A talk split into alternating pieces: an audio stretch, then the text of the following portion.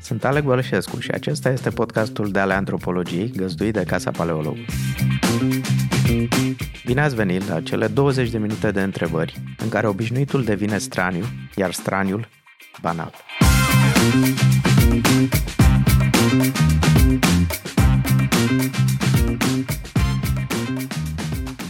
Bună ziua, bine v-am găsit. Astăzi sunt alături de Cătălina Olteanu, membru în Consiliul Național pentru combaterea discriminării.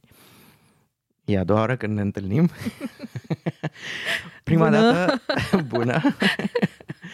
Prima dată am înregistrat, dar de fapt am uitat să pun cartela de, de cardul de memorie în mixer și atunci de fapt am râs împreună degeaba. De fapt nu degeaba, pentru că ne-am cunoscut. Am discutat despre rasism și rasisme și nu știu dacă vom putea reproduce spontaneitatea primei întâlniri, dar uh, haideți să vedem cum facem la a doua. Ok. ce cu rasismul? ce e aia? ce cu rasismul și ce e aia e... e o chestie pe care cred că trebuie să o zicem de la început. Domne, rasismul chiar există.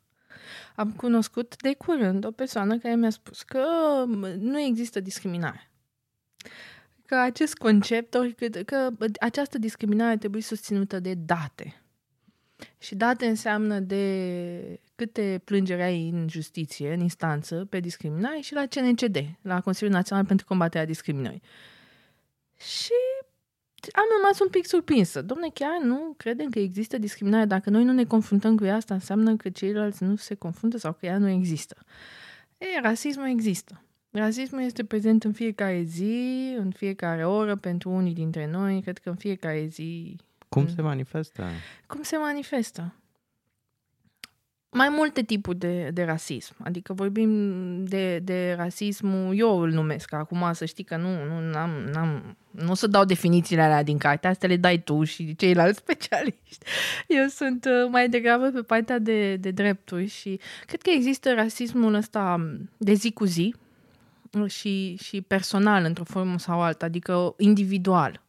Rasismul pe care eu l-am resimțit ca femeie romă mai este și rasismul sistemic, rasism sau discriminarea sistemică, adică un rasism la nivel de instituții, un, nivel, un rasism la nivel de societate, um, care, um, cu care anumite categorii din, din societatea noastră și nu numai uh, se confruntă. Uh-huh. Adică dacă, uite și o să-ți dau și un exemplu, te duci într-o instituție de stat și te vede un pic mai închis la culoare sau îți vede numele sau îți vede orice altceva și parcă nu ai fi nici român, nici altceva, uh, poate nu o să dureze două săptămâni, poate să dureze o lună până îți obții acel document. Uh-huh. Sau nu știu, te duci mai nou și ți, vrei să-ți înscrii copilul la o școală și ți se spune nu se poate. Și aici este discriminare. Aici e segregare, cum zicem noi. Nu se poate să vină această școală pentru că este o școală de români sau de ce vrem voi, ce vrem uh-huh, noi. Uh-huh. Iar rasismul ăsta individual, cum îl văd eu, de zi cu zi, este cel cu care și discriminarea de zi cu zi pe care tu o ai în funcție de caracteristica ta. Adică noi suntem, uh, uh, am învățat de mult și cred asta, suntem unici. Însă sunt anumite caracteristici pe care le avem mai mulți și numai că noi avem de suferit.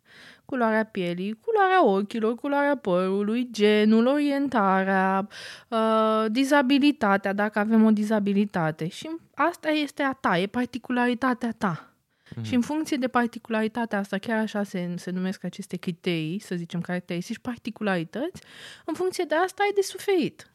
Sau de câștigat, acum nu știu ce să zic. Bun, deci uh, distingem deja două tipuri de rasisme și mai disting eu din ce îmi spui tu.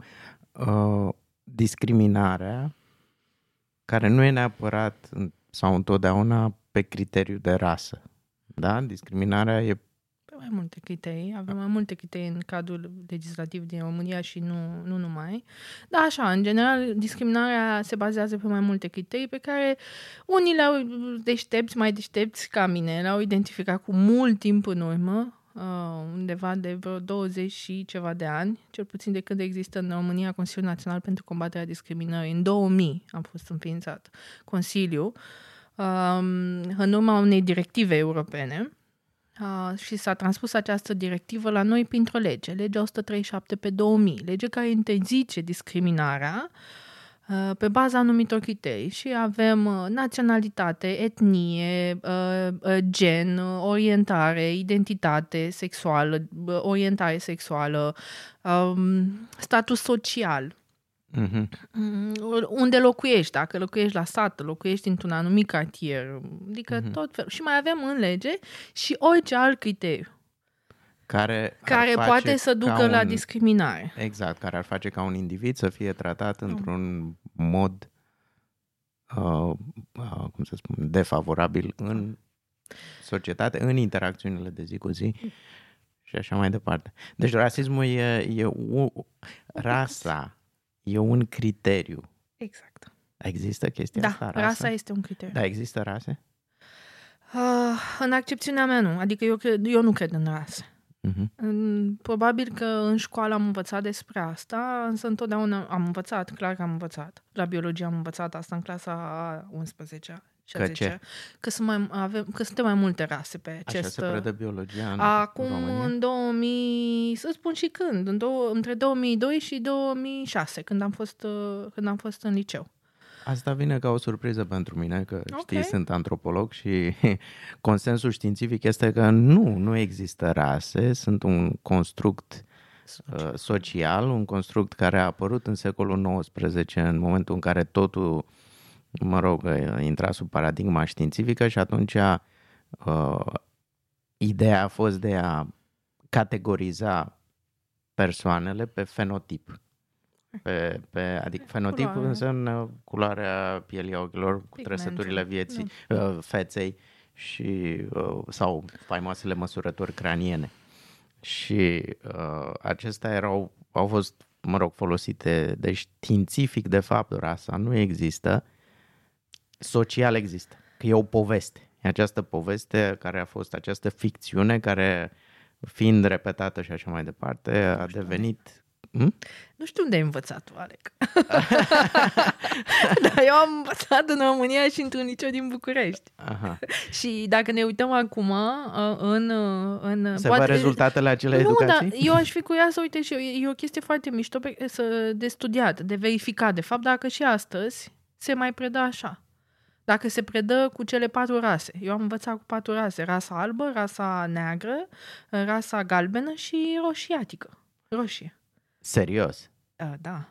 Sunt uimit. Oh, wow. Stai, stai un pic, că acum conversația o ia în cu totul altă direcție. Nu vreau să... E fantastic, asta este uh, secolul XIX, uh, uh, o viziune extrem de, să zic, colonială asupra, asupra lumii și foarte, uh, da, e o, e o categorizare, o taxonomie care nu are nimic de a face, te înțeleg, dar eu mă gândesc la care sunt efectele sociale ale acestui tip de educație. Efectele sociale sunt astea, că rasa devine adevărată. Și atunci se atribuie diverse caracteristici legate de fenotip, ceea ce este un pic absurd. Uh, există diferențe evident, dar ele uh, vin și, și uh, orice care ar fi diferențele, după părerea mea, nu justifică discriminare. Uh, Eu, șt- adică... Uh, Iar pe la diferențele 20 nu de sunt ani am comportamentale, început să da? citesc despre asta și să înțeleg că, de fapt, uh, rasa este un construct. Atunci când am, f- am început facultatea și norocul meu și apoi și masterul de antropologie și, bucă- și lucrând în domeniu, am început să citesc despre uh, constructe și partea asta de construct social și am înțeles. Însă, în, cel puțin în, pe vremea mea, uite că vorbim așa, dar nu ar trebui, Mhm. pe vremea mea se preda asta și eu așa am învățat la biologie.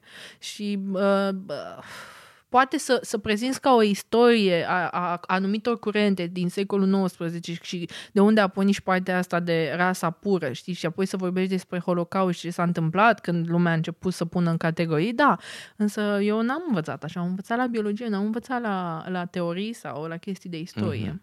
Asta e ceea ce numim noi naturalizarea uh, raselor, adică ți se prezintă ca fiind o chestie naturală, da. care apoi justifică diverse forme de discriminare, până la exterminare, holocaust și așa păi mai departe. asta nu, mi-aduc aminte când am început să citesc despre, despre holocaustul împotriva romilor uh, și cum uh, în, în Germania și în, în lagăre, de fapt, din, din partea aceea, nu din Transnistria, unde uh, romii români au fost deportați, uh, se, s-au făcut experimente pe, pe romi, doar pentru că au crezut, și pe evrei, evident, dar au crezut că suntem diferiți și atunci au început să, să, să facă tot felul de experimente și asta știți și voi știți și tu, experimente medicale, tot felul de chestii de la adresa romilor mm-hmm. și evreilor. Da. Da. Și homosexuale. Și da. Și toate criteriile. Și ne întoarcem la criterii. Uh, având în vedere criteriile astea pe care discriminarea se face în societate, uh, cum arată cel sau cea care nu e discriminat?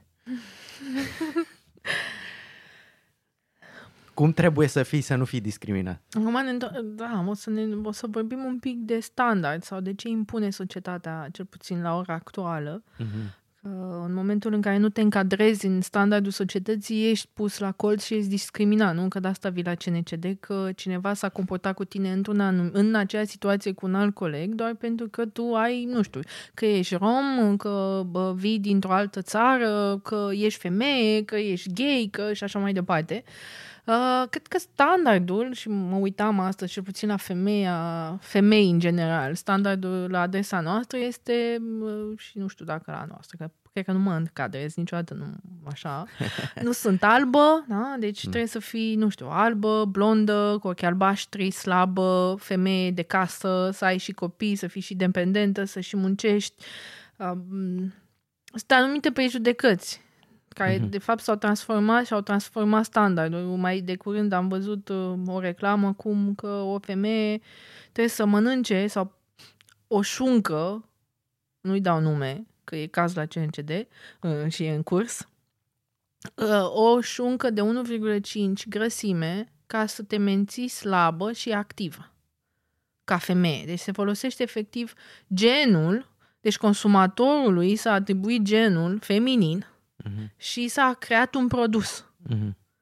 pentru și un femei. gen standard. Și un gen standard. Adică Adică a Asta înseamnă devenit- că femeia Mhm. trebuie să fie slabă, activă, preocupată de siluetă. Nu de sănătate, Uh-huh. de siluetă. Uh-huh. Și, bă, na, joacă-te cu a- ia-o pe asta cumva și apoi te uiți în datele pe care CNCD în 2021. Am făcut așa un studiu destul de răstrâns, zic eu, dar la nivel de, de școli în toate județele din România și inspectorate și uh, copii, și asta știam și noi, nu, nu e o noutate, copiii se confruntă cu bullying. Normal, asta știm, nu că e normal, dar știm asta. E o, e o chestie pe care o cunoaștem. Însă primul criteriu, să zicem așa, sau motivul pentru care ei sunt, uh, au parte de bullying la școală, între elevi și mai ales între ei, fac partea asta de bullying, pe, pe, pe aspectul fizic. Uh-huh. Adică dacă ești un pic plinuț, plinuță, ceilalți au grijă să-ți reamintească că nu te încadrezi în tipar. Uh-huh. Tiparul societății, adică și apoi te duci și mai departe către Buhniș, care a fost de asemenea caz la CNCD, când îți spune că trebuie să mergi ca femeie, trebuie să mergi la săliță Mhm. și să dai kilogramele în plus. Mhm. Însă și această exprimare ca femeie, ca și cum există acel standard care e unic și Că, la care toată exact. lumea se raportează. Că alegerea de a, de a avea, de a fi, nu știu, slabă sau nu știu, este o alegere personală, e alegerea ta. Mhm. Și ține cont de alegerile sănătoase, mai puțin sănătoase, nu sunt în măsură și nu cred că este nimeni în măsură, în afară de medic sau de oricine altcineva, care are competență să-ți spună că poate ar trebui să dai pentru că kilogramele în plus, uite ce faci, adică Mhm. ai o grămadă de, de probleme. Vei avea mai multe probleme în sensul ăsta de sănătate. Dar nu ca aspect fizic, exterior aspectul ăsta după care ne ghidăm. E, e frumoasă că e albă, cum uh, vin eu din comunitatea mea în care și în alte comunități uh, care avem uh, culoarea pielii închisă, deschisă și așa mai departe și ți se spune dacă, că ești frumoasă doar dacă ești albă. Dacă ești mai albă decât... Dacă ai pielea deschisă, Mhm. Care... îți va fi mult mai ușor în viață, îți vei găsi un partener mult mai potrivit și cu uh, bani, wealthy, adică mm, Mhm. Și nu e doar la romi, dar eu cu asta m-am confruntat în comunitatea mea. Cu cât ești mai deschisă, cu atât ești, vei fi căutată. Deci e greu să fii, e, e cam greu să fii normal. După, după, după, după, nu tu, în general, e greu să fii normal după standardele astea foarte înguste Păi, da. Ale normalității. Ăștia mici și chei ca mine, cum e? Cum? Ăștia mici și fără Ah, păr. nu, stai că... da, Sau îmi găsesc și altele. îți găsesc, îți găsesc și altele acum. Să facem o fișă, cum am zis, știi, să fac o fișă cu tot ce poți să... Pentru toate criteriile sau motivele, cum mai Mhm. uh-huh. putem numi, ca să nu... Pentru care poți fi discriminat pe stradă, că ai barbă, nu? Că Mhm. ești chel, că ești, nu știu. Au fost situații de astea la CNCD. Aspectul fizic este un criteriu. Mhm. Și este interesant că apoi, să spunem, acestor criterii li se atribuie caracteristici care n-au de-a face nimic cu aspectul fizic, adică caracteristici, ca să spun așa, de caracter, nu? Adică mai ales se vede asta în zona, în discriminarea pe tip de pe tip rasial sau de etnie. Mhm. Da? Se atribuie evreii sunt nu știu cum, Exact. uh, da, romii sunt nu știu cum uh, și toți sunt așa. Mhm. Mhm. Da, aici intervine o chestie generalizare. Adică îl tratezi pe celălalt uh, în funcție de ceea ce știi tu la nivel de, de, de, de întreg. Nu știu cum să... mă- Um, da, și pentru că nu, de multe ori nu, nu, nu am mai avem răbdare sau ne este teamă să interacționăm cu anumite persoane pentru că noi știm că ele se pot comporta într-un anumit fel pentru că am văzut la televizor. Mhm. Pentru că am văzut o știre, pentru că am auzit eu din moș strămoși că dacă nu sunt cu minte, vine țiganul și mă fură. Sau Mhm. țiganca. Îți dai seama câți copii am acasă, nu? Mhm. Am mulți copii. Ha, nu știu.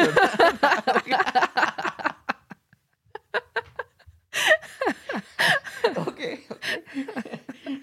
Deci te îndeletnicești cu, Da, da, da, cu toți foarte copiii mulți necuminți, copii. da? Moș da. Crăciun vine la cei buni și țiganul la cei răi, ceva de Da. genul ăsta, nu? Da, din, din păcate nu am încă copii, așa Mhm. că nu, nu, nici nu fur, însă am crescut cu asta. Mhm. Am crescut că dacă nu ești cu minte, vine... Și e interesant că acest stereotip, de fapt, cu, cu, cu furtul copiilor, există și uh, uh, despre evrei, nu? Mhm. Chestiunea că fu- fură copiii și îi folosesc la Da. uh, ritualuri și așa mai departe. Uh, Acum Care- mai... Nu. care, cred eu, că, într-un fel e o sublimare sau o expresie, nu știu, o speculație, ce am să spun acum, a, a fricii de, uh, a, să spun, a fricii de înlocuire demografică sau ceva de genul ăsta, că a, se înmulțesc prea mult, nu? Auzim chestia asta. Sau sunt peste tot, nu? Mai la adresa evreilor, sunt peste tot. Și atunci uh, ne înlocuiesc pe noi, acei noi fiind uh,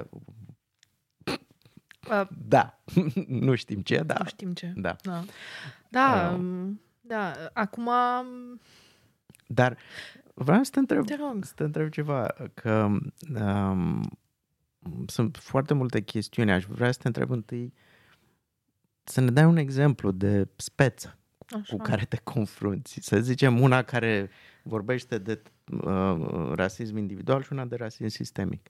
Sau dacă ai una care arată cum rasismul individual se transformă în rasism sistemic. Acum, ca să fim clari, că cine ne aude să, să studieze și să fie Mhm. în, să cunoască întregul adevăr, cum se spune. Așa zic eu. Mhm.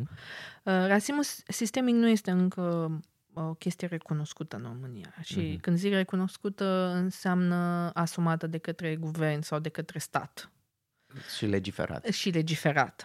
Mhm. Adică vorbim de discriminare sistemică sau rasist sistemic, noi cei care lucrăm în domeniu și vedem asta, iar la nivel european există un curent, cel puțin un trend, să-l numesc așa, în perioada asta, în ultimii trei ani, cel puțin de când sunt la CNCD și particip uh, la reuniuni europene pe, pe domeniu, Există trendul acesta de a discuta în mai multe state membre despre rasismul sistemic la adresa diferitelor grupuri, la cei cu descendență africană, um, la romi vorbim, uh, în România și în alte țări membre, um, musulmani sau adică avem mai multe categorii în alte țări, în alte țări membre, însă în România nu este încă reglementat. uh, și discutăm noi la nivelul acesta. Ca să vă dau un exemplu de rasism sistemic, ce este de fapt rasismul ăsta sistemic? Este mai degrabă o, cum îl înțeleg eu, acum nu o să dau definiția, dar cum îl înțeleg eu, este un rasism care de, de, de sute de ani este perpetuat în societate pe baza unor prejudecări și stereotipuri. Și el pornește cumva din mentalul ăsta, din mentalitatea asta, mentalul colectiv. Adică din, din, dinăuntru ăla al nostru, când ne naștem, primim. Cum primim acest rasism, să zicem așa. Mm. E un rasism internalizat. Mm-hmm. Un, ne, este acolo uneori, ne dăm seama de el, dar este uneori la suprafață când suntem puși în anumite situații. Și vă dau un exemplu. Mm. Un rasism pentru mine de uh, rasist sistemic este, este segregarea. Mm-hmm. Segregarea școlară. De ce trebuie să faci clase separate? Pentru că el vine dintr-o comunitate de romi care locuiește într-un anumit uh, cartier sau sat, îl aduci la centru și acolo faci o clasă separată pentru romi. Mm-hmm. Mm-hmm. De ce este perpetuat acest comportament? discriminatoriu. Deci, tu, tu îmi povestești un caz real în A, care da, da, da, deci este un caz real pe care l-am... școli, uh, clase separate cu oameni care vin din... Este un caz real de la CNCD sancționat de noi acum o lună, uh-huh. când o școală dintr-un anumit județ, din județul Vâlcea, că a fost și în presă cazul Vaideni, Uh, cătunul de rom, cătunul atârnați, cătunul ce înseamnă? El nu există. Legal nu există, nu avem cătun ca uh-huh. formă de organizare. Uh-huh. El, El este un cartier. Un, un cartier. Da, este un cartier uh-huh. dintr-un sat. Adică fie că numim cartierul de romi atârnați, fie cătun, este un sat, un cartier. Um, romii și copiii care mergeau în cătunul atârnați până în clasa 4 când se duceau la centru, în clasa 5 erau în, în Vaideni. În Vaideni erau, au fost puși cel puțin cei de clasa 5 într-o clasă separată, de mm. B. Mm-hmm. Au cei de la centru și copii români mm-hmm. și B-ul copii rom din cartierul Atârnați. E foarte interesant ce povestești pentru că avem două criterii care se suprapun și mm-hmm. poate că nu sunt neapărat toți romi din Atârnați. Poate că nu sunt neapărat toți români din din, B, Biden, din, A, din A, din A, ba da, erau toți. Era un mă singur rog, copil, uh, da. Nu, nu știm. da. Ei au declarat așa. Păi, uh, da, așa, la urma, acum, până da. la urmă aici se, se, se arată cât de, cât de complicată e toată această uh, tragerea unei linii clare între oameni, că oamenii na, sunt făcuți întotdeauna din mixitate. Uh, originea nu este unică, originea este întotdeauna mixtă în sensul da, da. amestec, da? Venim nu într-un suntem, amestec. Nu-i nimeni nici rompur, nici Dar rompur, nimeni, nimeni niciodată. nu-i niciodată, că da. venim, adică da, vorbim păi, de... Ne naștem din doi oameni. da, Ei da. se nasc din alți doi, deci avem patru bunici. Exact. 8 străbunici, 16 și e progresie geometrică. Dacă, oh. dacă, dacă exact. cineva crede că există o, o chestiune pură, înseamnă că nu înțelege știința și nu înțelege matematică. Dar uh, să revenim la Vaideni. Mie mi se par, adică însăși uh, numele acestor localități, Vaideni și adârnați, adică sunt, sunt unii care stau atârnați la unii care oricum sunt Vaideni. Uite, nu m-am gândit la asta, dar oricum adică... sună, sună da, e, e interesant că, uite, de aici ne ducem mai departe și mergem spre perpetuarea rasismului uh-huh. și a discriminării sistemice. Că te gândești, copiii romi sunt puși în situația aia și ei cum se vor... Um... Și se comportă educatorii diferit da. în cele două clase? Da, da. Cel puțin din experiența pe care o am și din ce am mai văzut în alte școli unde am lucrat, da există un comportament diferit. Că, n-a, știi, aici clar e discriminare și nu avem, dar uh, avem nu, nu comentăm, adică discriminare e discriminare. Sunt situații, în schimb, când sunt școli de romi în cartiere de romi pentru că acolo locul sau într-un sat da. de rom. N-am da. ce să, n-avem ce să facem, doar mm-hmm. nu o mhm. să-i mutăm, să-i ducem 15 km, doar este o, o formă de segregare rezidențială, însă nu avem ce și aici mm-hmm. nimeni nu spune e segregare și hai să, să, să uh, cla- școala să nu mai existe, da. să dizolvăm da. școala. Nu, nu putem. Dar uh, ce am observat noi și studiile, nu eu neapărat, ci studiile sociologice în, în domeniul educației cu privire la calitatea educației în școlile de romi este că cu cât numărul de elevi romi este mai mare, cu atât scade, uh, calitatea educației este scăzută. Și calitatea asta a educației nu doar vorbim noi așa ce înseamnă, adică sunt niște indicatori care îți arată că acea școală este calitativă educațional și că actul educațional este calitativ. Nu știu, în școlile, în studiu, ultimul studiu făcut cu ceva timp în urmă, din cele 100 și ceva de școli, uh, în uh, Rome s-au constatat că nu erau biblioteci. Mhm. În schimb, în școlile majoritare sau cu mai mulți copii români sau unde erau copii romi, dar mixte, dar Mhm. numărul copiilor romi, ponderea era mai mică, aveau biblioteci. Mhm. Mhm. Uh, calculatoare, profesori de informatică, limbi străine, adică aveai și calitatea educației altfel, adică era mai bună, domne, învățai mai mult, mai bine, mai frumos, se implică lumea. În București am avut o situație cu o școală în care profesorii predau la o școală de centru, școala mamă, cum cred că încă mai este acum, și școala structură.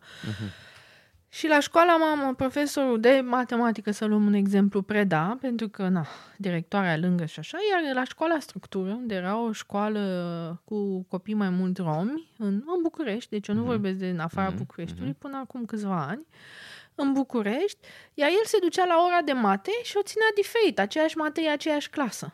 Mhm. Până când directoarea a făcut o chestie foarte mișto, a pus camere Să vadă ca ce să se vadă întâmplă. ce se întâmplă, de ce copiii ăia sunt analfabeți, nici măcar Mhm. analfabeți funcționali, sunt analfabeți în- până în clasa 8 Mhm. Și a descoperit că, de fapt, Nu li se predă. nu li se predă și ora durează 20 de minute în loc de 50, că nu înțelegea și... Și ai de aici e foarte interesant pentru că, deci ora ținea 20 de minute în loc de 50 și aici e foarte interesant pentru că, de fapt, se dă peste cap întreaga chestia aia din capul oamenilor care zic, o, dacă ești uh, sărac dintr-un loc, cum spuneam, discriminarea pe cod poștal, spun Mhm, așa, mhm. dacă vin dintr-un cartier sărac și uh, în cartiere sărace sunt și foarte mulți romi, uh, ești analfabet pentru că ești tu Exact. cumva incapabil să înveți.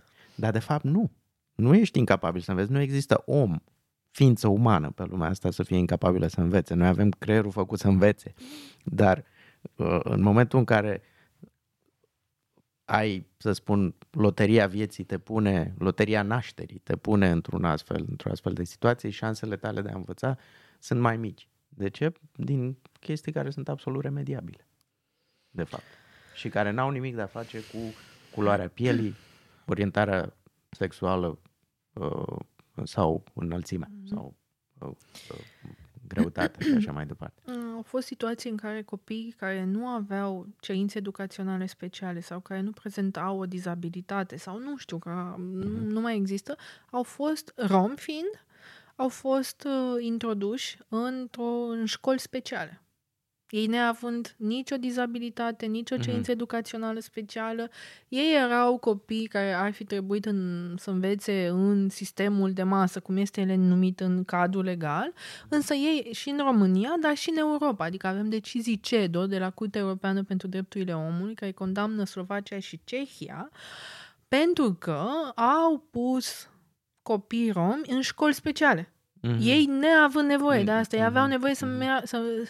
Și de aici... Și aici e important pentru că educația, de fapt, se știe foarte bine că uh, deci, și experimente psihologice și așa mai departe, uh, când ești într-un grup care performează bine, tinzi și tu să performezi mai bine. Corect. Da. Și evident că ideea este să, uh, să creezi o societate cât mai mixtă, pentru că, așa cum spuneai, discriminarea duce la perpetuarea prejudecăților. Și cred că și lipsa de expunere, nu lipsa de, de contact. Pentru că De, de, de cunoaștere, de, De de cunoaștere. expunere bă, și mă mai întorc la un, încă un exemplu, deci pe lângă asta și mă mai întorc la un exemplu care acum mi-a venit în minte de discriminare sistemică, este de lipsa de informații despre romi și vorbesc de romi și de alte grupuri din România, minoritare, dar mă refer aici cu precădere la romi, în manuale. Mhm. Noi nu învățăm despre celălalt și lăsăm cunoașterea celuilalt doar din anumite interacțiuni pe care le avem și din auzite, din prejudecăți. Nu cunoaștem, nu avem o cunoaștere, să spunem așa, formală, să zic așa. A, ba, a istoriei romilor a în istoriei România, romilor, nu? care nu studiem, noi nu învățăm despre asta, nu Oare de învățăm la ce- istorie. Ne Oam- duce, oare fi o discriminare sistemică? Da, nu, dar oare de ce nu învățăm? O fi... Păi da, cui îi place să vorbească? Există, Mhm, știu, o să zic la final, dar există o povestioară scrisă de Ursula Le Guin, mhm. uh, cei care pleacă din Omelas și acolo este o chestie foarte... O par, cine dorește e foarte simplu, patru pagini. Pe mine m-a, m-a, m-a marcat în sensul... M-a pus în fața unui adevăr pe care îl știam, dar niciodată nu-l văzusem atât de tranșant, să zic. Acel copil care este în pifnița unei case, într-un sat, de care toată lumea știe și îl cunoaște, dar în același timp ei își bazează prosperitatea pe suferința acelui copil. Și acum, pornind de, mă întreb de ce oare? Păi, cui, adică te simți confortabil să vorbești despre o istorie aiurea, nașpa, tragică a romilor, adică despre sclavia de 500 de ani, în care eram trecuți la obiecte? Până să fie dat codul civil în 1864, noi în cele două, Calimar și Caragea, în țara românească și Moldova, eram trecuți la obiecte. Mhm. Noi eram obiecte mișcătoare. Exact așa suntem trecuți în codurile, legile din vremea respectivă ca sclavi. Adică până în 1856. Și întreb, e plăcut să vorbești despre asta? Astăzi când țin seminarii despre training și introduc și partea asta pentru că trebuie să vorbim despre, oamenii sunt foarte supărați și o frustrați și vin la mine, dar de ce? Sunt eu vinovată pentru ce au făcut strămoșii mei? Adică nici măcar nu au, cum să zic, înțelegere Că nu e să- vorba de să stai vină pe scaun neapărat. și să Da. asculți o istorie tragică la adresa unei minorități pentru că te simți că te vizează pe tine personal. Când eu nu Mhm. vorbesc de tine personal, Mhm. eu vorbesc despre o istorie. O istorie care a fost. Da, da, da. Sunt Da, asta e disocierea care... Eu am, eu am niște povești. E ieșise filmul lui um, Afrim, Mhm, mhm, mhm. uh, Aferim și, și eram în, în California, mă rog, cu, cu, și cu niște, pentru o, o chestiune despre migrație și erau și cu două colegi românce și, mă rog, uh, gazda a zis, a, am văzut filmul Afrim, mi s-a părut foarte bun și așa mai departe și una din colegele mele din România zic, da, zic, tu l-ai văzut? Zice, ce ți-a părut? Că mie, mie mi-a plăcut. Și ce da, da, eu, s- uh, eu sunt din Transilvania, noi n-am avut robi. Exact. Ungurii l-au- i-au avut. Uh, și asta e un pic exact cum e portretul cazului de la Ditrău. A, noi Aha. suntem buni, ungurii sunt Da, aia care exact. discriminează. Stați așa. Uite, chiar ei, care Da. sunt și ei minoritari, Da, și da, te- ar da. trebui să înțeleagă mai bine cum stă treaba cu... Nu, dar m- imaginarul ăsta în care, în care Mhm. încerci să fugi de responsabilitatea atribuindu-i altuia. Da. Nu doar, uh, nu atribuindu-i altuia doar um, uh, ca, atri- uh, cum, cum să spun, caracteristici negative, dar atribuindu-i altuia și lucruri din trecut pe care fel de le-ai făcut vină. și tu. Da, da, Da? da. da. Și, și ideea este, ideea cunoașterii istoriei nu este aceea de a învinovăți prezentul, ci de a înțelege dinamica Exact. prezentă și a înțelege care sunt mijloace, pârghii posibile de a face o schimbare treptată, pentru că nu se poate schimba peste noapte lucrul ăsta, e, e foarte greu, dar o schimbare treptată care să ducă la o, cum să spun, la o, la o societate mai uh, puțin discriminatorie. Hm? Cam asta e rolul învățării istoriei. Pentru că dacă nu știm istoria, cum e? Suntem obligați să, o- o, să o repetăm. Ceea ce nu Da? prea vrem. Eu una nu vreau să o repetăm. da, De asta nu și cred- tot uh, povestesc despre istoria Ei, dar e- mea. E interesant că unii spun și declară că chiar vor să o repete. Și acum vorbim de, Păi uh, depinde din ce poziție. de acum, dacă extremismul erai- care Erai crește. boier și aveai Mhm. sclav, da, dar eu ca a fost... Uh, Nu, nu, da. Vreau să Glumesc. vorbesc un pic. Mie mi se pare că, că există o, o resurgență a extremismului și a uh, justificării ierarhizării acestea pe, pe criterii etnice, uh, de orientare și așa mai departe. Nu? Mie, mi se pare că aud din ce în ce mai mult un discurs uh, uh, Extremist.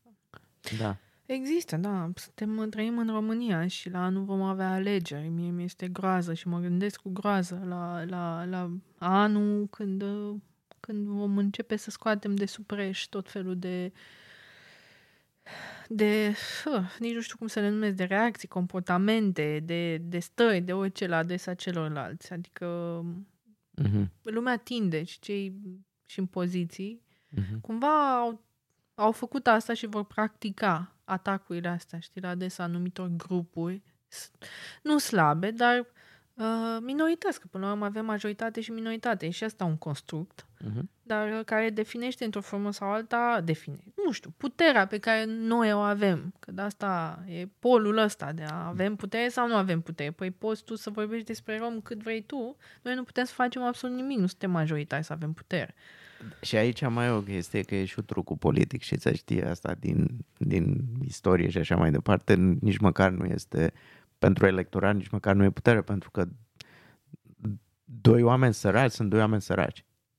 Dar Mm. dacă unuia îi spui că tu ești mai bun decât celălalt pentru că ești, Ești- ești altfel, fel, cu, da. adică ești ca noi ăștia care conducem, atunci el automat îi va da, îl va pune, da, Da, este o chestie de superioritate. Eu tot... uh, Deci destul e și o chestie de, de, de, de emoție, de ținută, uh, cum să spun, o superioritate simțită, care nu e neapărat reală.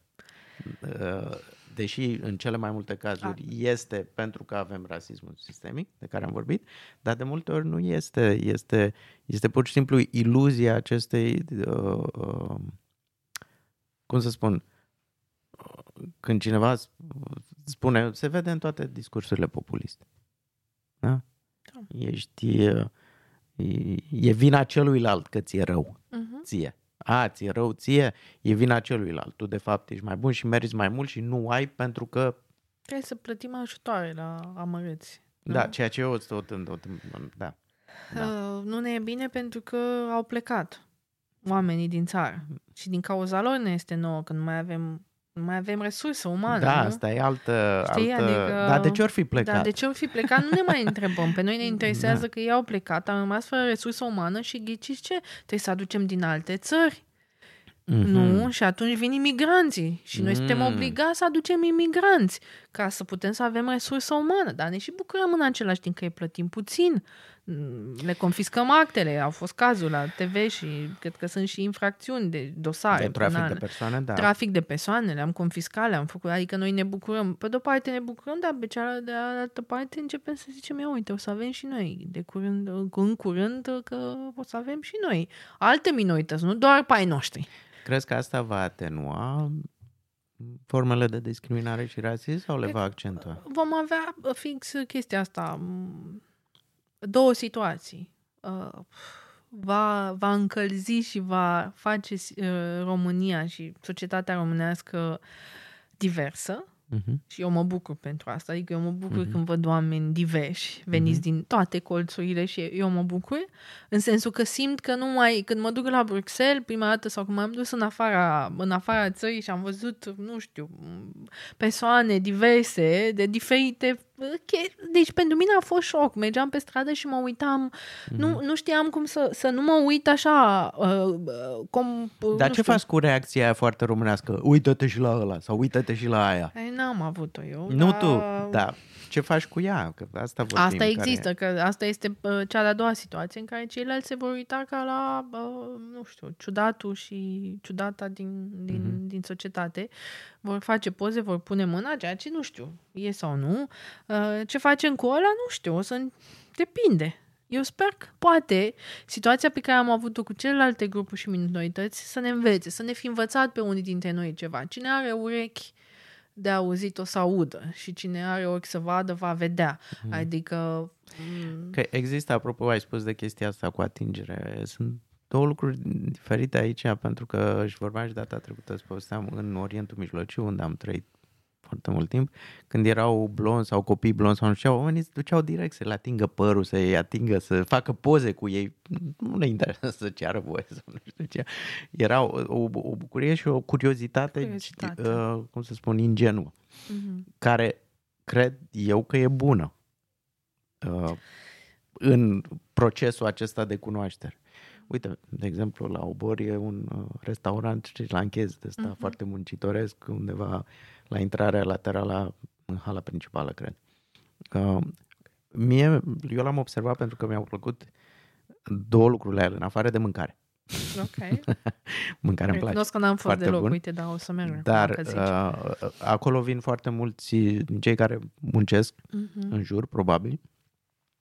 Dar ce mi-a plăcut și m-am gândit așa, uite, prezența asta aduce uh, și face vizibil alte, alte moduri de a fi și de a gândi. Mhm.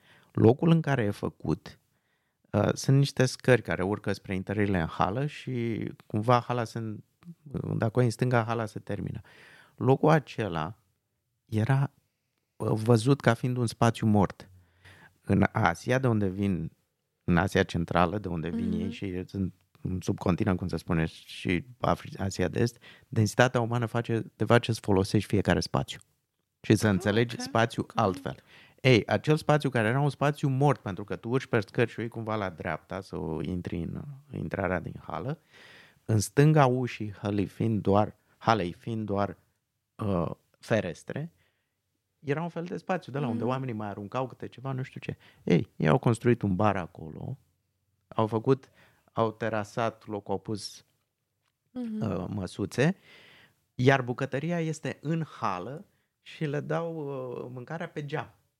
Se dă mâncare Ok. pe geam, se pune acolo pe măsuță, deci dintr-o dată spațiul care era un spațiu mort este utilizat. Asta e un, dacă ești atent, înveți de la oricine Exact. și înveți lucruri foarte bune, de fapt, uh, moduri diferite de a fi, cum spuneam. Și de a găti. Interesant cum în Mm. perioada următoare societatea va fi și altfel construită. Cred că vom, vom defini în altfel societatea românească. Nu știu, mie mi s-a părut întotdeauna, chiar dacă ni s-a zis că suntem ospitalieri, mie mi s-a părut o societate închisă. Adică mitul, și... mitul ospitalității. Exact, mitul ăsta d- despre. societățile tradiționale uh, au ospitalitatea și în mod tradițional și Derrida vorbește despre asta, este, există, uh, sunt veri, ospitalitatea și ostilitatea. Că Ospitalitatea ține trei zile. În aceste trei zile, uh, uh, fie oaspetele, i- așteptarea este, sunt ospitalier, îți dau tot nu știu ce, dar după trei zile fie pleci, fie devii ca mine. Și dacă da, și știi cum se manifestă asta? De exemplu, dacă te duci, noi în antropologie știm, când ne ducem pe teren undeva, într-o comunitate, cam într-o săptămână încep propunerile de căsătorie. Da? Pentru ca să devii ca mine. Mhm. Da? Și asta e și la nivel acum național, nu? E chestia cu integrarea, aclimatizarea, etc., etc. E o așteptare într-un fel uh, uh, legitimă, dar în același timp uh, e dublată de după 3 zile, 4 zile, dacă nu faci asta, intervine ostilitatea. Bun, asta e o chestiune. A doua, dacă tu ai un imaginar social în care celălalt, oricât de mult s-ar integra, e diferit pentru că e mai negru, mai nu știu cum sau mai nu știu cum, păi atunci nu o să poți niciodată să fii ospitalier cu el. De fapt, pentru că acea diferență o vezi ca ireductibilă. Mhm. Uh-huh. Și aici, Ok. e, aici Da. este problema. Păi, um, noi știm... Și nici, să, nici nu ești gata să, să cum să spun, să uh, să, să amesteci uh, să amesteci mămăliga cu curry. Eu sunt, da. Hai Știi că am ce văzut spun? acum polenta Da. cu creveți Păi pe vezi? undeva. Mm? Da. Adică polenta, Mm. uite, mă Aici mănâncă. e și oamenii ar trebui să, să adică, să- știi, suntem mai, suntem, mai gata, suntem mai gata să amestecăm mâncările decât să ne amestecăm între, sau să Bine, percepem acum e pe și ce- istoria noastră, Alec. Adică imaginează că avem proverbul fă-te frate cu dracu până treci Trec pârlează. Mhm. Adică noi știm să fim ospitalieri cu uh, alb, bogat și așa. Uite-te în... în, în mă, uite acum, îmi A, vine. păi eu întotdeauna am zis Adică, că... știi, te duci la țară și vezi pe unul care a cumpărat o casă acolo și este bogatul satului, știm să fim ospitalieri cu el. Mhm. Însă dacă vine o, o, o gașcă, o, un grup de șirachezi și se mută la Ditrău, Da, da. intervine superioritatea eu. N-am Păi zis-o eu așa, întotdeauna știi? am Adică zis. e aia, băi... Nu, noi, noi suntem, Noi știi suntem cum, mai- Catalina, suntem, suntem xenofili spre vest și xenofobi spre est. Asta A, cred că... Exact, corect, da. Adică știm foarte bine să ne facem frate cu cineva până trecem pâleazul sau mm. dacă ne este nouă bine. Dar dacă vine bogatul și apoi zice îți iau bucata de pământ sau ce ai fi tu să vii să lucrezi pentru mine pe 5 lei, mm, o să zicem... Hmm. Mm-hmm. Ok, până la urmă astea să zicem că Bine, sunt... astea sunt chestii da. pe care le regăsim în toate societățile, exact. nu doar în România. E o da. chestie a comportament, cred eu. Ține da. de, și a de poziționării, că da. suntem animale ierarhice. Și întotdeauna vor exista ierarhie, oricât de mult ne-am chinuit. Ideea este să ne uh, atenuăm asta și, ca, și în fața legii persoane și în fața exact. instituțiilor persoanele să fie uh, tratate în mod uh, egal, egal, în mod Uh, uh, cum să spun, să nu existe discriminare. Că aici este uh, problema. Dacă vrem să, să afirmăm că suntem într-o societate, să spun, modern. Altfel, da, liber la liber la genocid. Da, ca eu, să zic așa. Sincer, mă bucur că există, mă bucur. Sunt foarte, eu ca minoritară, să zic așa, că există un cadru legal care reglementează situațiile astea în care suntem tratați diferit. Și aici luăm toate criteriile pe care le-am discutat mai devreme. Dacă Dar n-ar a... exista asta... Păi, asta, și eu cred că aici e o problemă care trebuie discutată pentru că problema emoțională.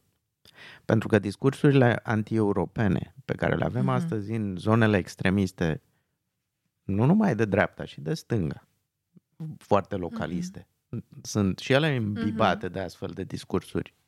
Că asta este extremele, se ating e teoria potcoavei, da? Uh, în, care, în care extrema dreaptă, extrema stângă sunt undeva împreună. Pe localism și pe așa mai departe. Uh, aceste emoții uh, sunt foarte greu de raționalizat pentru cei care, să spun, votează cu emoții. și discursurile anti-europene, foarte multe sunt au substratul ăsta de pierd, îți pierzi identitatea. Mm-hmm. Uh, uh, ți impune Europa să fii tolerant, ca și cum ar fi rău. Să, și mie nu-mi place nici cuvântul tolerant. Nici Dar mie. putem să discutăm despre asta. Uh, îți impune Europa să te porți frumos cu ce... Îți impune Europa cum să vorbești. Ha! Vorbim despre asta, apropo de Biden și atârnați. Exact. cum facem cu mușchiul țigănesc? Eu sper să vină în Europa și în România mai ales, uh, din America, așa de peste, de peste ocean, uh, trendul ăsta care exista și cred că încă există de a mai schimba titluri și denumiri rasiste care au existat în, în America să vină și în România. Eu aș schimba, nu știu, l-aș numi altcumva. Este un produs comercial nu e până la urmă, nu vorbim despre la țigănci. Acum nu mai pot să vorbesc cu Eliade să-i spun hai să schimbăm la țigănci. Da. Dar putem să vorbim cu cei care fac mușchiul țigănesc, care nici mă... Eu una nu am trăit, nu știu, n-am mâncat mușchi țigănesc acasă. Bunica mea nu gătea. Habar nu am de unde a venit chestia asta cu mușchiul țigănesc. Nu știu dacă este o tradiție la anumite neamuri de romi, dar eu nu. Așa că mi-ar plăcea în viitor... Dar a fumat? Eu habar n-am, nu e nu știu. Nu e muș, pur și simplu mușchi afumat? Mușchi afumat care are mai, nu știu, mai, nu știu, n-am înțeles niciodată de unde mușchi țigănesc. Mm-hmm. Și am zis mereu, păi eu zic să facem și mușchi maghiari, mușchi nu știu care, să găsim și pentru ceilalte, da, da. celelalte minorități o chestie. Mm-hmm. Uh, la țigăni nu mai putem să schimbăm, uh, însă cred că sau cine mai țigania. Mica țiganiadă. Da, da, deci nu mai putem da, să da, mai da, da, schimbăm da. asta. E o da. chestie da. din trecut. Însă putem să, să atunci când, uh, cel puțin în modernitate, în literatura asta modernă și așa, când scriem despre rom sau facem o chestie, să Aolă, pe stai așa că acum vorbim de vara fierbinte, nu doar, nu doar de, de schimbarea climatică care ne-a adus o vară extraordinară de fierbinte, dar și vara fierbinte literară, nu? A fost mare discuție în jurul modului de descriere a romilor în romanul lui... Uh, am citit uh, și uh, e mea culpa sau nu știu, doar am citit fragmentele astea de la Bogdan și o să vorbim despre el, că asta da, a fost Bogdan... Bogdan Alexandru Stănescu. Însă nu cred că prin descrierile pe care le-a adus romilor uh, în, carte, în romanul lui a adus uh, un beneficiu sau a îmbunătățit opera respectivă.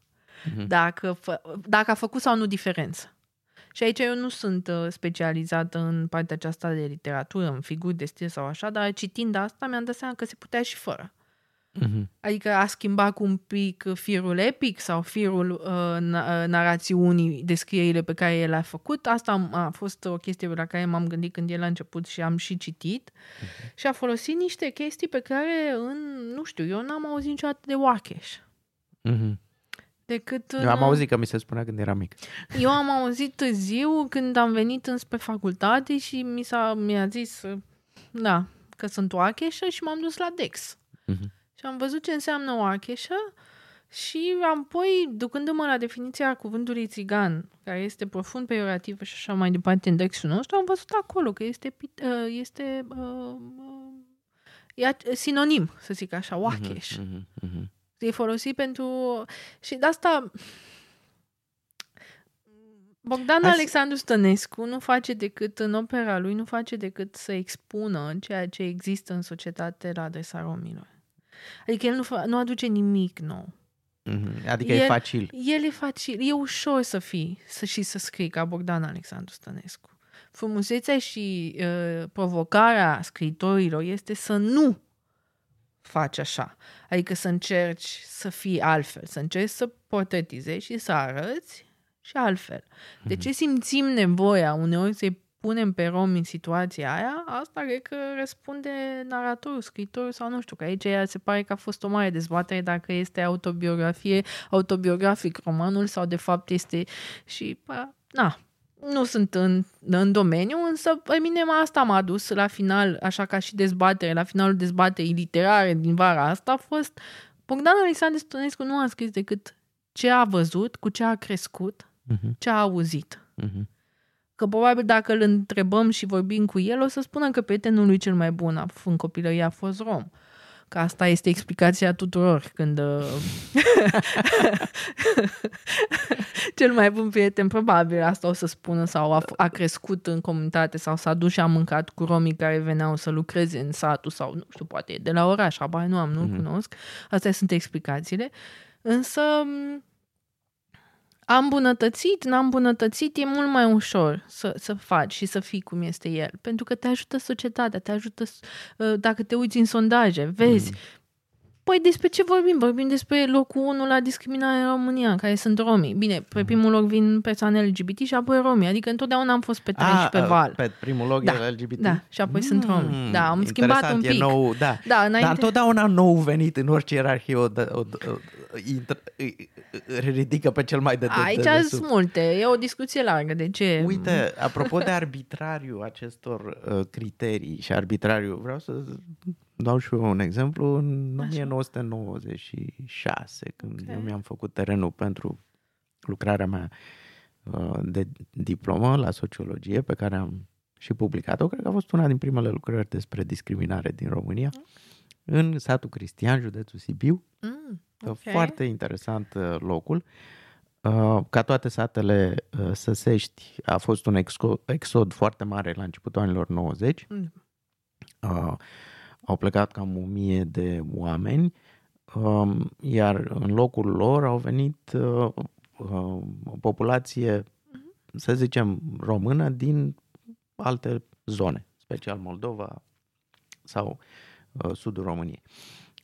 Um, și-au cumpărat casele și um, în sat exista această uh, tradiție a vecinătății, o formă de organizare uh, colectivă uh, venită de la sași, uh, în care oamenii se, mă rog, își fac, uh, se strâng în comunități de 60 de familii, de exemplu 40 de familii și cumpără împreună uh, lucrurile necesare pentru botez, nuntă, înmormântare, mm-hmm. foarte important, ca să nu cumpere fiecare și fac lucruri să se întreajută, au un fond comun și așa mai departe. Vecinătăți. Sașii aveau cele mai puternice vecinătăți, românii aveau și ei vecinătăți. Exista uh, cătunul, cartierul uh, romilor, um, care de fapt, împărțeau istoria uh, sclaviei cu românii din sat, mm-hmm. care, că și erau Da, da, da. sc- sclavi la, aveau un statut de sclav la, la populația germană și dar erau peste linia ferată. Da? Uh, interesant este că și cu scuzele de rigoare pentru colegii mei de atunci, nimeni n-a vrut să se ducă să facă interviuri acolo. M-am dus eu. Am zis, "Bă, mă duc eu. Ce? Ce se poate întâmpla? Da, exact.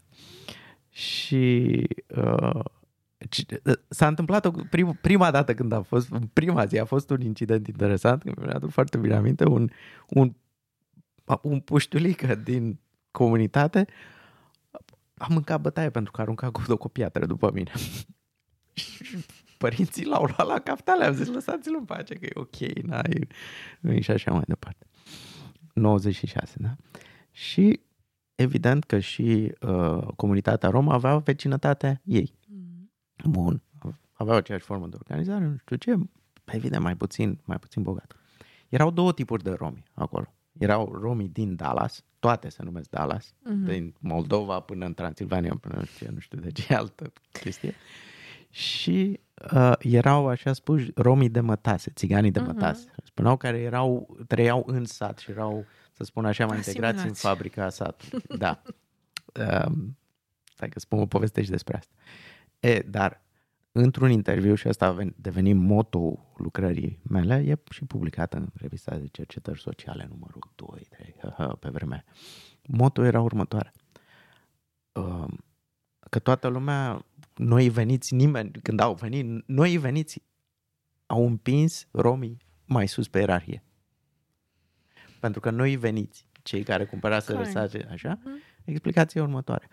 O, spune cineva într-un interviu, păi țiganii de la noi sunt mai românizați că s-au dat și ei după sași. da? Au, au, Deci- deci... Sunt și ei mai aproape de noi. Da, deci, deci sunt mai români pentru că fac lucrurile cum le fac nemții. Adică, what? Știi? Și arată de fapt arbitrariu acestor uh, chestiuni. Și, dar printre, printre familie... Um, și apropo de mixitate și de discriminare și de lucrurile, eu, eu, eu am fost în familia mea cel mai negru la piele și evident că eram subiectul uh, uneori, uneori foarte afecționat din partea bunicilor, altori uh, mai puțin din partea... Da, deci e foarte ciudat să crești uh, Există și În- discriminare în- prin asociere, să știi. da, da, da. Și, e, dar, într-o familie, în, într-o familie de romi din, din sat, din, um, din Cristian, care m- m-au invitat la masă, m-a invitat un tip cu care stăteam de vorbă la bufet, care era, el era blond. Și mai, mai era o familie o bătrână de sași, că lui el îi spunea mamă și tată. Cred că era copilul Mhm. acelui bătrân, sax, uh, uh, uh, saș. Și m-a invitat la ei la masă, am avut o masă mare uh, într-o seară și toată familia de rom râdea de el că era blond. Și mi-a adus aminte de mine când eram mic. Că întotdeauna de diferență cumva, știi, dacă ești într-o, într-o, într-o, într-un loc uniform și apare celălalt, nu contează că, să fie celălalt. Și atunci Găsești tu ceva Găsești, să da, râzi da, de da. el, nu? Da, adică... și de el, de el se, se râdea, el era, era ăla mai prost, că era blond. Ăla Ăla cu blond. cap de neamț, da, care nu înțelege lucrurile. Că e... Acum, dacă ești singur, cred că râsul ăsta era mai degrabă așa, o formă de aia, mă, tu ești blond, tu ești nu știu ce și încerc, era o formă de bullying. Da, da, da, da. adică da, nu ești ca noi, stai Da. liniștit tu. Da, da, da, da, da. Tu da. ești- Normal, normal. Asta e. Interesant. Uh, uh, o să fie mai bine? Eu sper. Că astăzi ești mai supărată decât acum două zile. Acum două zile am râs mai mult. Bine, da, cred că, da, eu cred în asta. Și um, recunosc că nu am plecat din țară atunci când trebuia să plec, în anul întâi de facultate, când mi s-a propus. Și puteam să merg cu Erasmus să, să studiez în, în Spania. Cu siguranță aș fi rămas acolo și acum 5 ani și când am mai avut propuneri de muncă. Am refuzat să plec uh, pentru că am zis rămân în țara mea, că vreau să fac uh, lucrurile să meargă aici c- cum sunt și afară cât de cât. Și dacă eu, adică m, în anul întâi de facultate mi-am propus, mi-am promis mie, cum zic eu, m-am jurat, că tinerii rom nu o să mai treacă prin ce am trecut eu. Mm. Adică să-ți cunoști istoria în primul an de facultate e un pic cam dur și să Mhm. fii și bună din clasă la istorie și să nu-ți cunoști Mhm. istoria. Și atunci am spus, eu rămân în țară să fac, să schimb lucrurile în bine pentru cei ca mine. Și dacă cei ca mine vor avea o viață un pic mai bună pentru că am rămas aici și că am ales asta, mă declar mulțumită la finalul vieții, știi? Și în fiecare zi. Și de 15 ani asta fac. Mhm. De asta n-am plecat atunci când trebuia și am zis când trebuia. Nu e întârziu nici acum, însă de asta rămân și mă lupt și uh, în fiecare zi îmi depășesc uh, limitele și provocările pe care le am că nu e ușor, ce să zic, asta e, o să fiu și aici un pic pesimistă, pentru că știu că la final, când trag linie, acțiunile mele ajută Mhm. și ajută în bine. Mm. Și de asta nu pot să nu fiu optimistă. Adică n-am cum să zic, nu, lucrurile nu se vor schimba, mă fi la fel de nașpa. Nu, nu pot să Vorbim zic la asta. anul după alegeri? Da, Mai vorbim și până atunci. vorbim pentru că e Mhm. un hop în societatea noastră. Alegerile e, sunt acolo și e o provocare pentru noi toți, cei, mai ales cei care lucrăm în domeniul ăsta de drepturi, de, de, de demnitate, de ce vezi voi. Și da, e un hop. E un hop important, e o, e, e o răscruce, cum, cum mai spunem, dar cred că m, vom ieși mai puternici din asta. Pentru că mă, eu cred că va fi mai bine. Și oamenii, știi, uh, am, am o chestie din comunitățile în care lucrăm, nu contează că sunt rome de la țară. Lumea și oamenii se vor schimba cu sau fără ajutorul nostru. Da, Pentru că timpul nu mai are răbdare cu noi da, da. cum zicea Ca în și Moromeții, Preda, da? de, exact, moromeții. Timpul nu mai are răbdare cu noi și atunci, cu sau fără ajutorul nostru, eu cunosc societ- uh, comunități care s-au schimbat din mediul rural, rome, Mhm. s-au schimbat doar pentru că au ieșit afară. Mhm. Și au început să muncească în străinătate, s-au întors și ghiciți ce? Și-au făcut singuri infrastructura Mhm. pe care statul trebuia să o facă. Ei și-au făcut singuri și-au Mhm. trimis copiii la școală și așa mai Mhm. departe, pentru că au văzut și altceva. Mhm. Și atunci, Deci asta e uh, deschiderea, spuneai că e o societate închisă, deschiderea este soluția și șansa noastră și o avem cât timp suntem în uh, aceste structuri europene și am fi fost într-un mare, într-o mare groapă, ca să zic așa, dacă n-am fi fost parte din Uniunea Europeană. Nu mai avem timp, nu știu dacă Și Dar sunt multe chestii pe care s- ceilalți, să zicem, vestici ne-au obligat să le facem doar pentru că trebuia să le facem că noi nu voiam. Adică dezrobirea Da. așa s-a făcut. Uh, 137, cel puțin legea CNCD-ul, legea antidiscriminării, a fost o obligație de preaderare a României în UE, adică nu Păi, e ceva, wow, suntem noi iubitori de... Păi nu, Dreptate. asta spun și, dar șansa e, adică păi și desfințarea wc din curte, tot Aha, de-aia se va face, exact. cum să zic. Și apă Da. curentă în comunități și șosele asfaltate și drumuri și Da. conexiuni. Tot Da, pentru e, că... Și aici este foarte interesant că acea emoție identitară pe care o speculează extremismul merge împotriva propriilor interese, de fapt. Și aici e... Da, Alec, nici nu avem oameni care să contrabalanceze în momentul de față discursul ăsta. Te uiți, acum nu știu, te uiți la clasa politică și vezi ce mesaje au și zici cum să vii tu cu mesaje de genul ăsta și să vină unul de la... Păi nu ai cum, omul ăsta vorbește pe înțelesul oamenilor. Eu de asta am un pic pică și boală pe politicieni. Ce zici, candidez? Nu acum, poate în 2028, cine știe, nu se știe niciodată. Însă uităm Nu, că în acum România, asta pentru că cei săraci și vulnerabili au fost neglijați de clasa politică doar la alegeri și acum s-a trezit cineva care are un discurs potrivit nevoilor acestor oameni. Ghiciți ce, din 18 milioane, nu suntem toți frumoși, bogați, deștepți, blonzi, cu studii medii. Am vrea noi să fim așa, dar nu suntem. Și la aia cu patru clase. Cine le vorbește pe înțelesul lor? Și pe o, cu 8 clase și care s- trăiesc în agricultură de subzistență, cine, cine să le vorbească? Da. Da, și le vorbește... și le vorbește ghici, da. Că poți să le vorbești pe înțelesul lor, dar despre avantajele uh, clare, administrative și așa mai departe. Dar nu, le vorbești să-i mângâi pe cap și să, Și să le le spui dai că o sunt găleată frumoși. Da. și Mhm. un sac, ceva de un, o chestie de făină și așa și gata și apoi te aștepți ca ei să înțeleagă, nu că sunt ușor de... Mhm. De asta zic că trebuie să contrabalansăm discursul extremist din perioada asta. Dar cu ce? Pe Cine? înțelesul Și pe înțelesul contrabalansat, oamenilor. dar pe înțelesul oamenilor. E Așa bineînțeles este. că dacă Da. eu mă duc acum în sat și vorbesc despre drepturi, criterii, tratament diferențiat, o să se uite la mine și o să zică, Ce ce, ce zici?" Zici? Da. Haideți, doamnă, ce, ce vreți aici? Da. Explicăm corect, concret ce trebuie să fac sau cum, Da. da. cu cine să mă lupt, cum mai am eu o vorbă. Eu zim cu cine trebuie să mă lupt și cu cine să mă bag ca să reușesc chestia asta. Da. Adică zim direct, nu mai mă lua pe ocălișuri. Și așa și cu discursul ăsta. Din păcate, mm, na, tându-mă de pe margine, nu sună bine pentru că nici nu ai altceva în momentul de față. Mhm. Da. Mm.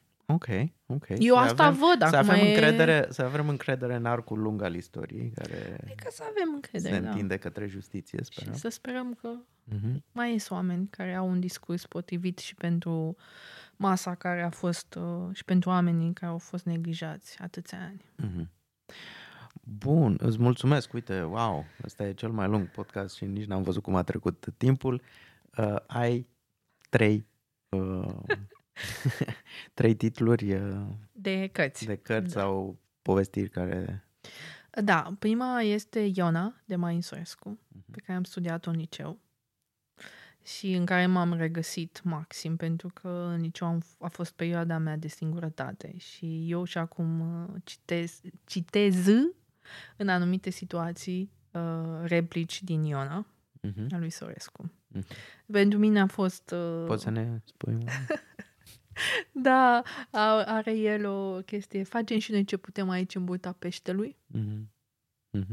Sau mamă, da, e, e foarte emoționant pentru mine. Eu mă duc de fiecare dată când se joacă aceasta, oriunde nu contează, în țară și în București, pentru că și cu, recit acolo cu actorul, sunt acolo, nu, nu mă scos de acolo, pentru că în, în liceu am fost tare singură și m-am simțit singură și uh, durerea și urletul uh, lui Iona l-am simțit și eu și atunci m-a marcat pentru toată viața, mm-hmm. bine să cred.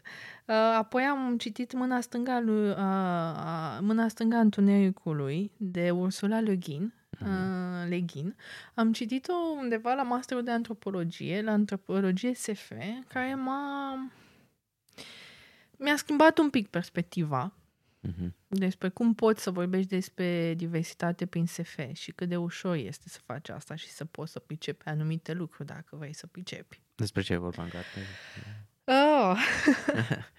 despre niște um, tipare, Mhm.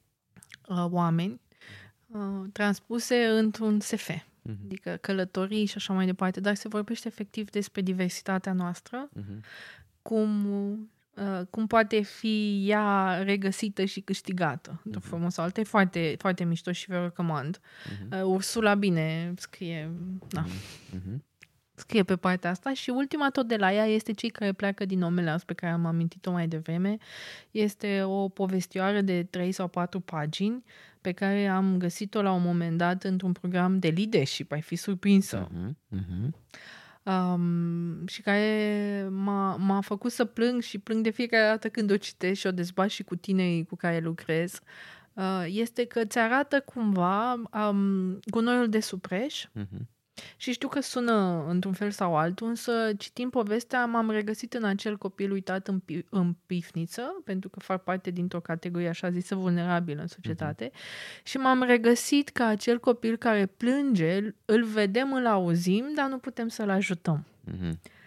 Asta e povestea cumva pentru mine, cel puțin ce a scris uh, povestioara. Și um, Păi uite, hai să ne întâlnim data viitoare să vorbim de soluții și cum putem să-l ajutăm, cum putem să scoatem pe Iona din burta peștelui. da, ar fi minunat, cu drag. Bine, îți mulțumesc mult! Mulțumesc și eu. Asta e tot pentru astăzi. Mulțumesc Casei Paleologu pentru găzduire și echipei de aici pentru producție.